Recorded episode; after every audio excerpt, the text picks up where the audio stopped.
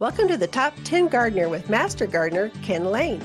Gardening can be challenging, but with Ken's tips, tricks, and top 10 advice, you'll reap huge rewards. Now, welcome your garden host, Ken Lain. And welcome to this week's edition of The Mountain Gardener. Your host, Ken Lain, here every week talking about the landscapes of Northern Arizona. And it's just like I'm getting my yard cleaned up. I'm trying to get get ahead of things. I really am focused on right now. The maples have finally dropped all their leaves. The aspens in my yard have finally dropped all their leaves. The birch have finally dropped all their leaves. Everything but the sycamores. They kind of hold on to their leaves forever. But I'm kind of trying to clean those those leaves up because they mat on top of my creeping thyme lawn on top of the flower beds, on top of, say, the rock rose, which are this native, beautiful, kind of knee high shrub, and they kind of land on top of there and they, they suffocate things. If they stay on there very long, they'll start to compost and they actually can damage some of the leaves underneath their, whatever they're sitting on top of. And so I'm trying to be actively uh, uh, get those things out of there. Now, for me, I love leaves. Leaves in your yard are like as they compost, they're like they're like gold. They create the fastest compost you'll ever find. And so you can take those, and if you can shred them some, just by raking leaves, you'll tend to break them up so they'll compost better, faster, stronger. Uh, but if you could add those directly to a compost pile, and they'll break down by spring pretty quickly.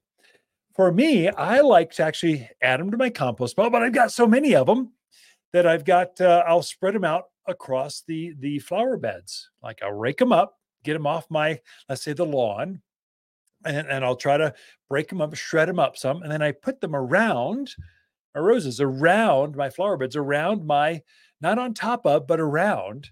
And as they compost, they work their way into the soil. It does two things for me.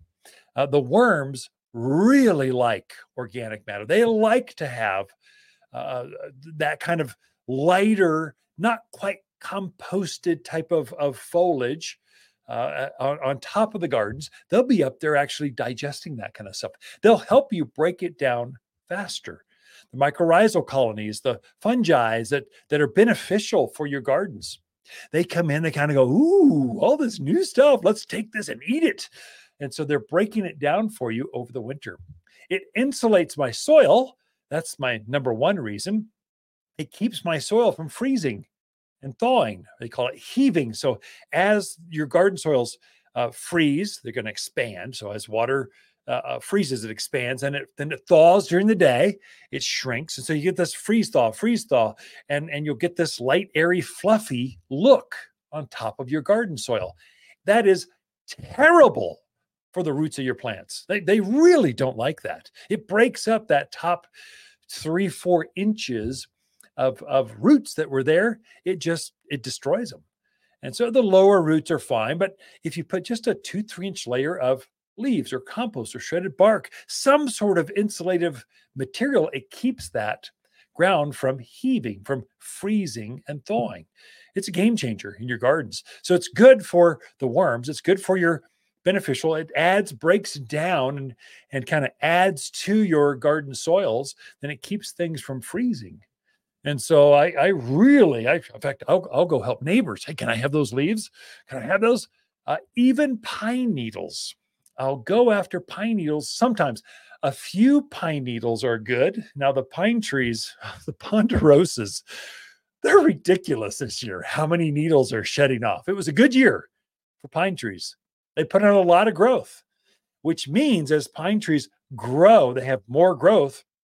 That last year or the year before growth, usually it's a couple years old, it will shed, you know, the needles from three years ago because it's got so many new needles. And as that bark thickens and grows, as the as the branches elongate and they shade the needles from three years ago, uh, they tend to shed them. So pine needles just naturally shed needles almost all the time.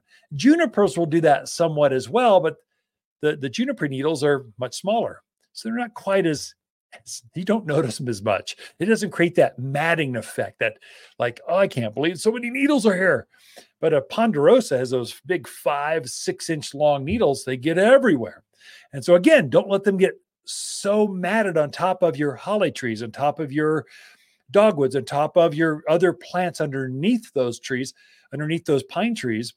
Uh, they can actually suffocate, they can do damage to some of the gardens or plants underneath.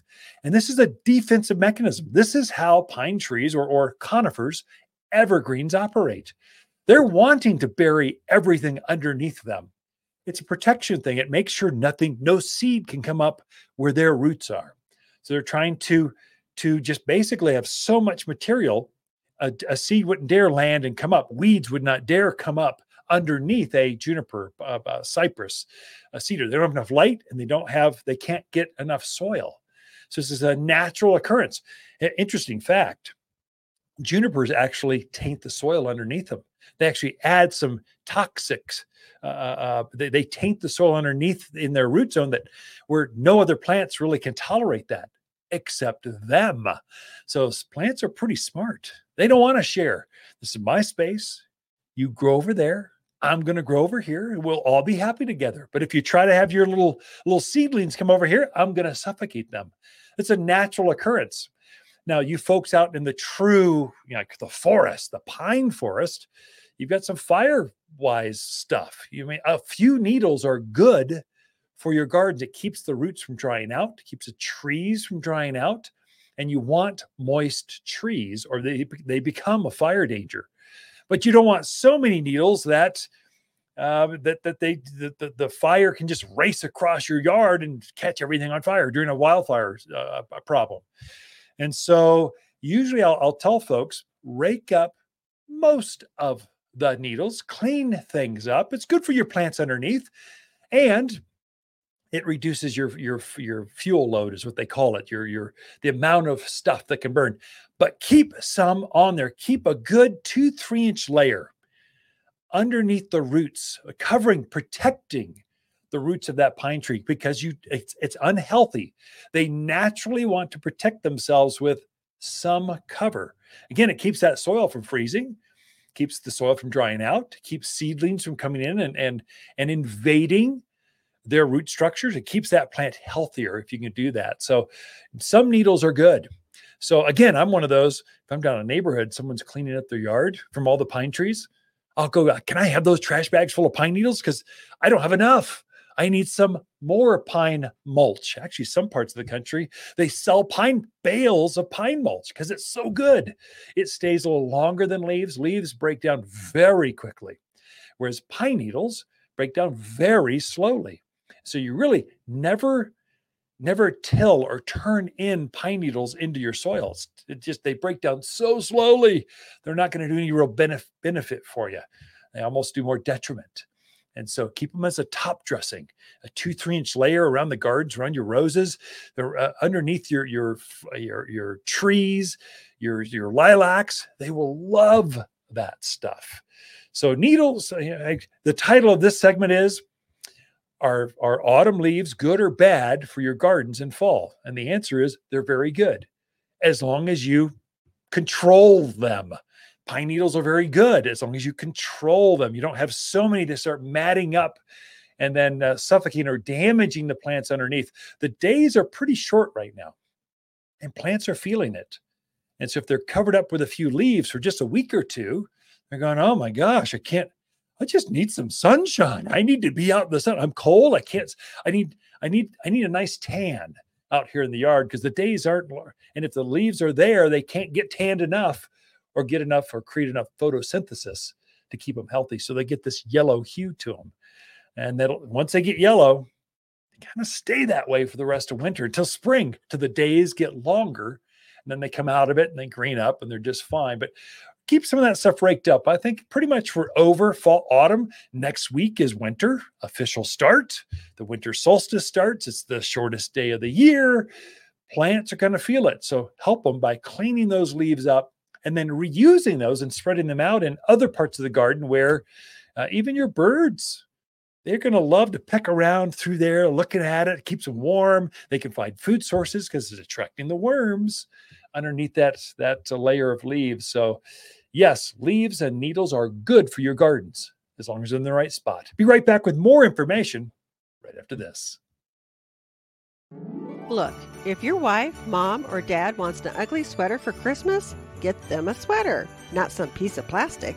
But if someone you truly care about loves their garden, a gift card to Watters makes perfect sense. Next spring, she can pick exactly what she was hoping.